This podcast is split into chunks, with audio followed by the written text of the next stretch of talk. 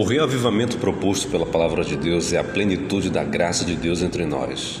É a uniformidade dos desígnios divinos no caminhar humano.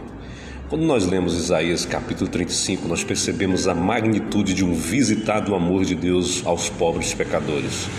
Ainda que alguém considere esse trecho apenas como algo escatologicamente provável, o tenho também por real e palpável. Podemos viver essa plenitude hoje a expressão de Isaías como descrição da felicidade da Sião futura é a realidade do Cristo poderoso em nós. A graça salvadora de Cristo e a sua constante presença em nossos corações é a conversão de vários fatores, no qual o profeta enfoca. O deserto e o lugar solitário se alegrarão disto, e o ermo exultará e florescerá como a rosa. Ainda que a vida seja um deserto ou um lugar solitário e de fato não se foge de tais realidades, a consolação do Espírito de Cristo nos leva a alegrar-se, a exultar, a vislumbrar a florescência da sua luz como uma agradável rosa.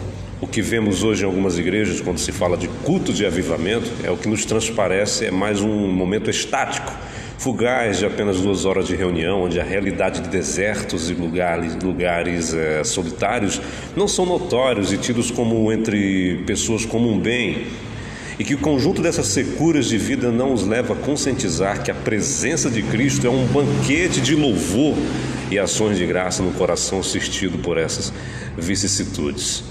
Para finalizar, o reavivamento terá guarida em corações cuja mensagem divina é tão vivida e experimental. Nada de romantismo deve cercar-se a vida cristã avivada, mas da inteira certeza que a terra seca se tornará em lagos e a terra sedenta em mananciais de água.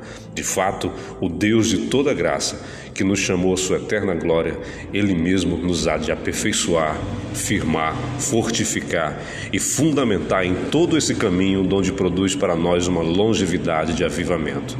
Por Cristo, o nosso real avivamento.